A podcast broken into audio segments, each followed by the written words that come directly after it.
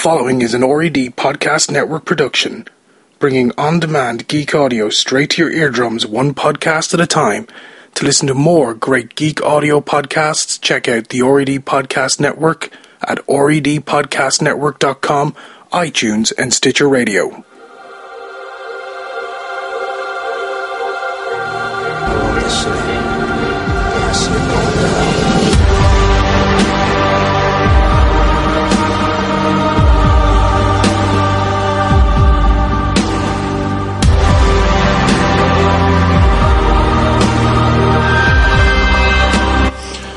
Welcome back to the Gotham City Podcast. This is episode two on Sunday, the 19th, or the 18th actually, of May. My name is Ian and I'm your host as always, and I'll be taking you through the latest news, interviews, and updates about the Gotham TV show prior to its launch. So let's get straight into it this week. Thank you once again for deciding to hit that download button on the show. And if you already haven't hit the subscribe button, hit the subscribe button. If you haven't already told a friend, tell a friend, and hopefully they'll tell more friends, and more people will then check out the show also. So this week it's now been confirmed that the Gotham show is going to go out on Monday nights in the 8 to 9 p.m. slot, according to the uh, fall schedule that Fox actually released during the week. Now, this is actually one of those strange slots in one respect because it's going up against Big Bang Theory, which is at the 8 o'clock slot, goes until about half 8, and then PM Mom is also in the half 8 to 9 slot, and that's on the CBS channel. The originals from CW is actually going out on the uh, 8 o'clock time slot as well. It's about an hour's show. But it's also, more importantly, it's going up against Dancing from the Stars on ABC on Mondays. Now, well, that in itself is a is a fairly daunting one to take because Dancing with the Stars has actually been doing steady numbers over the last year, and it actually, depending on who they actually bring in, it can either be um, a show that's watched by a lot of people or or not. But I mean, like this is the same scenario. I would say almost that. Um, or over the last year, Agents of Shield has been sitting in on, from um, ABC has been sitting in the same slot as NCIS, which is one of the highest rated shows on American television. So you know, it's either incredibly brave or it's either incredibly ballsy, one or the other. But that's the time slot that we're looking at. So if that's the case, then I think what's going to happen here is that the Gotham City podcast, when it decides to go and hit launch, is actually going to move to being a Tuesday show. And I think that's pretty much now a given. So what I'll do is I'm going to continue to do the show uh, on Sundays up until maybe the week before it's actually going to go out on the Tuesday, and we'll we'll flip the show into that day then for that. So during the week, what also happened was they actually released some of the character uh, photos in terms of the regular cast that's going to be out there. So. I mean, obviously, you've got Ben McKenzie and you've got Donal Logue sitting there as well. Um, they've also released pictures of uh, Camren Bicondova as Selina Kyle, who goes on to become Catwoman. And I love the fact that they've given her sort of the green goggles, um, the aviator style goggles over the top of her hood as well. I think that's kind of cool. Um, they've released a picture of David Mazouz as Bruce Wayne. Uh, obviously, Sean Pertwee is Alfred Pennyworth. And you know what's funny is I look at pictures of Sean Pertwee, and even though he's in like almost like the three piece uh, butler suit going on, it still kind of looks like um, his Lestrade character from Elementary. Um, I, am not going to be able to get that image out of my head. But then you've got Erin Richards playing Barbara Kean, who is, of course, going to be Jim's love interest. Um, and they've also released a picture of Zabryna Guevara as Captain Sarah Essen. And that's also pretty cool as well. Now, the one interesting image that they did release, and I, I'm, again, I keep every time I see pictures of this guy, um, you know, it, it's they really, I think they did just on visuals alone. They actually picked a guy who you just look at him and you go, yeah, that's the Penguin, and that's uh, Robin Lord Taylor as Oswald Cobblepot. Like he just looks the part. I mean, that's the one thing I have to give them credit for with this. They really went out of their way. If you think about like Harvey Bullock, ev- most people, especially my generation, so I'm talking about people in their 30s, early 30s, or mid 30s as I am, uh, we think of Harvey Bullock and we think of that big behemoth guy that was in the animated TV show series. And it's very difficult to try and picture who you would actually put in that role. And you know, Donal Logue is now, he has played a couple of really badass characters over the years, and you can sort of he's not a small guy by any by any stretch in any case, but you know he's not that big behemoth type guy, and I think you actually kind of will overlook that behemoth figure for this uh, guy because his characters tend to be very, very larger than life, especially his character in um, Sons of Anarchy, just like a complete and utter like uh, live wire and a, major badass. And the other picture they released, of course, is a picture of Jada Pinkett Smith as Fish Mooney. Um, you know, I don't really know what uh, people are going to be expecting from her. Um, being in the TV series, I mean, it's not like Jada Pinkett's not an um, not an established actress, she is. Uh, the fact that she's also married to Will Smith, I think, comes with its own baggage for people to uh, be able to sort of either either get to grips with her character or to take to her character. But you know, it's going to nonetheless, it is going to be interesting to say the very, very least. Now, one of the other rumors that came out during the week I want to get into this just very quickly. Is that the sh- the series was originally going to be thirteen episodes? Okay, now this actually hasn't been to at the point of recording of this show. Of course, it hasn't actually been officially confirmed, but it's uh, allegedly there's posts going around saying that this has now gone up to being a sixteen episode run. Now this isn't unusual. I mean, some people probably think look at that and go sixteen that's a it's a bit of a, an odd number. Fox have never been one for um, staying with convention, um, and that's just something which I have to say I'm very happy about because there are some seas uh, some series that will go to. 22 episode full runs or 23 episode or like elementary 24 episode runs and sometimes with shows that go on for this long, they will actually tend to put filler shows in there, and and they do it because they have signed up for 24, but they really only have stories for 16. So you end up with like eight shows of filler, which are either procedurals or they are, um, sorry, character diversion stories that don't really add anything to the narrative of the arc of the season. And here's the thing with this: there's some people who, who also seen when I was sort of having a look around the internet, as I do on occasion, being uh, one of the denizens of the intertubes, uh, that the original 13 episodes, some people were looking at that as the same way, and they were drawing comparisons with Agents of Shield. Oh, this is 13 episodes, but once they get to closer towards that 13, they'll then drag that out to being 22 episodes. I don't think that's going to be the case. I think a lot of people will look at what was done with Agents of S.H.I.E.L.D. and realise that, you know, that first 13 episodes utterly killed them. Uh, and I think it was a, it was a mistake. They, it was a mistake in one respect because they keep saying that, oh, well, we knew what the story arc was going to be all along. Well, if you knew what the story arc was going to be all along, you wouldn't have dropped certain storylines. Um, and I think a lot of people will look at that, especially if they're going to make shows like this in future, and they're going to go, look, we'll commit to doing uh, either 13 or 16 episodes. I mean, let's face it, Defiance, uh, which is done over on Syfy, that's actually that was renewed for season two, and a lot of people didn't think that was going to be.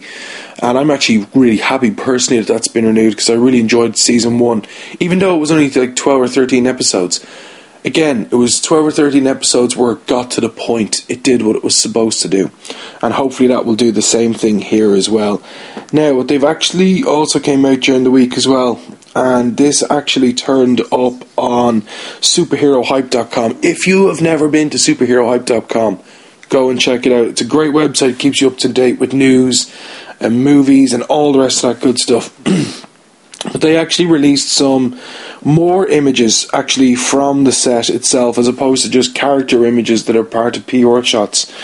Um, and the one I actually really like the one that they've actually put up straight up front, which is Jada Pinkett Smith as Fish Mooney sitting in her office in front of a chess set. It's like one of these big old oak offices They also got a picture of like um, Detective Gordon with uh, Bruce Wayne, you know, where he's got the blanket around him. Um, Harvey Bullock in a meat locker.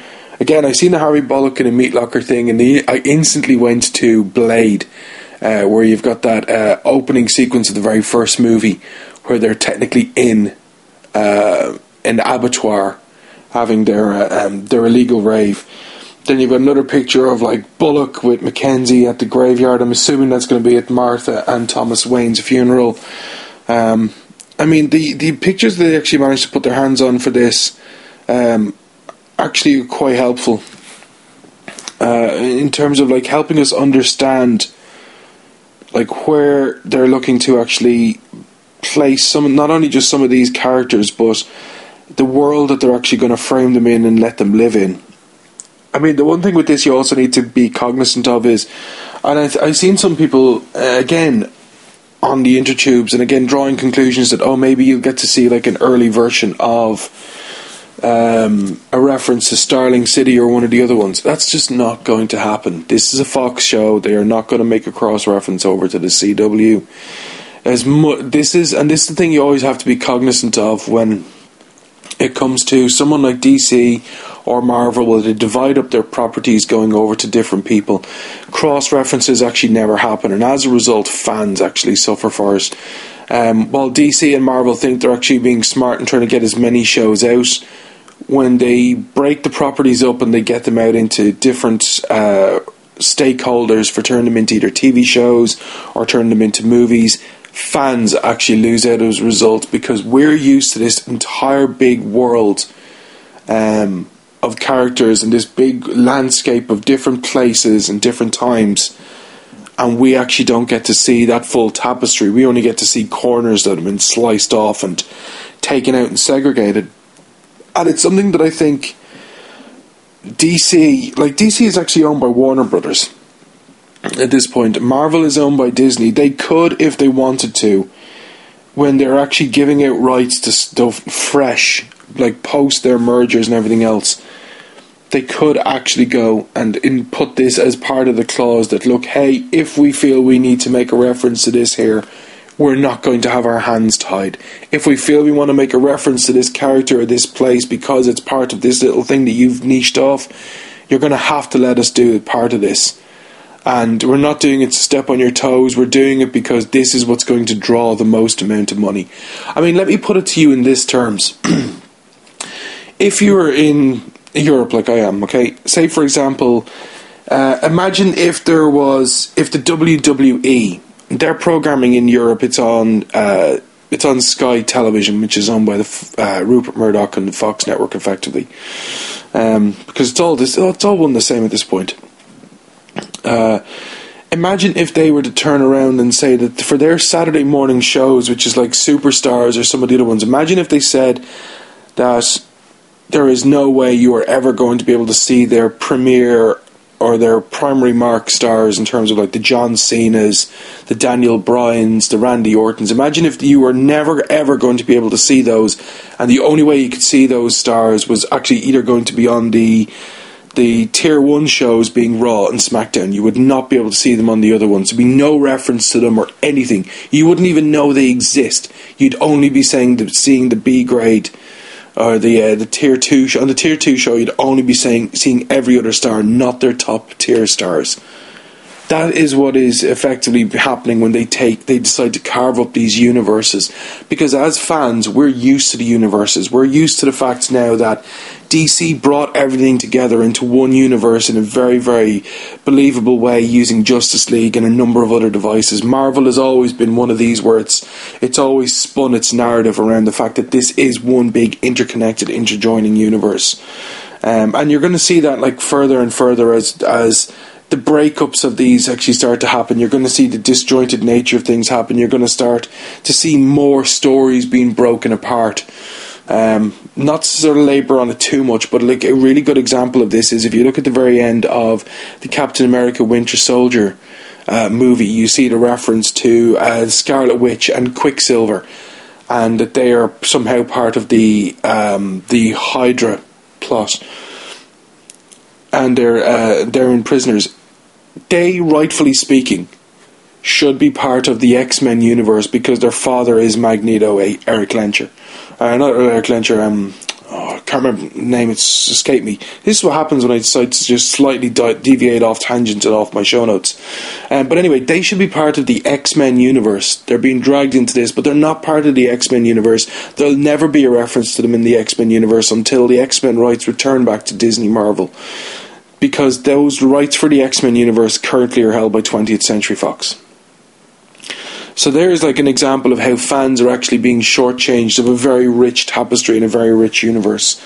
Um, and you know what? In one respect, I have I've actually really only got two hopes um, that I really hope are met with the Gotham series because I'm being that open minded. There's only two things that I'd like to see an expectation of. If we're talking about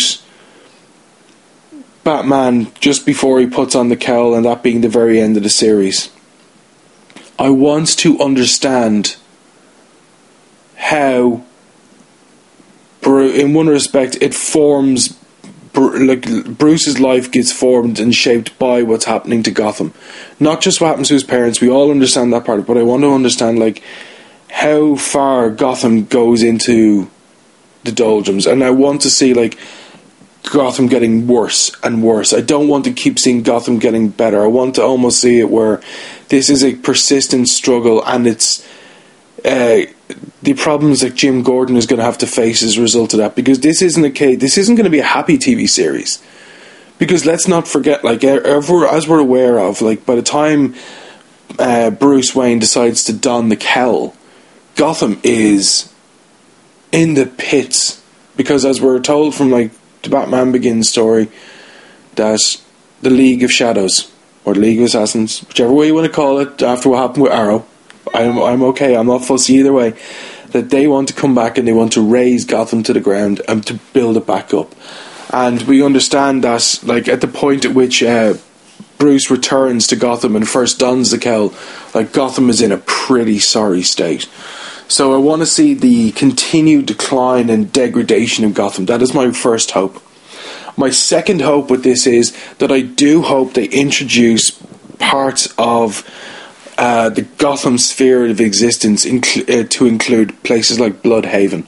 I want to see places like Blüdhaven being brought into this, um, and and let me just sort of fra- sort of show why this is actually important when you talk about something like Gotham, okay, Gotham has the potential to create additional spin off series that follow either later on in the timeline after it or much later on. I mean, that's the same way if you take it as like we had Batman the animated series, and then they went one step further where they created Batman Beyond, which showed like much later down the line in Bruce's life when he's an old man and he's retired from being Batman because he nearly broke his one rule.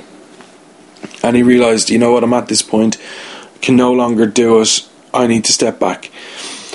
I would like to see a Blüdhaven being introduced because I do believe at some point we are going to get a Richard Grayson or a Nightwing TV series. I, I really believe that we are, the time is actually ripe for that to actually happen. And if you consider what happened up in um, it wound up in the, one of the recent storylines at a DC. The name of the book actually escapes me. I was only just actually reading through um, the different parts of it the other week, uh, where I, I, don't think this is spoilers. It's in the comics for God's sake. So you know what? Screw it. I'm not even going to worry about that. Uh, or Nightwing. But basically, what happens is all of the superheroes are killed, and it's left up to the humans, like. Uh, like Nightwing and the rest of it to actually try and who's Dick Grayson, who's reverted back to being Nightwing after being Batman, to try and save the world. Uh, Pure Evil, I think it's called. Um, where at the very end, Nightwing is presumed to be dead, and what actually happened is that Dick Grayson actually stops being a superhero and actually goes on to become a spy instead. Um, coming out of the back of it, and you know what? That to me is an example of like how you can keep growing past it. And I would like to see a TV series where we actually get to see how Nightwing learns to become Nightwing.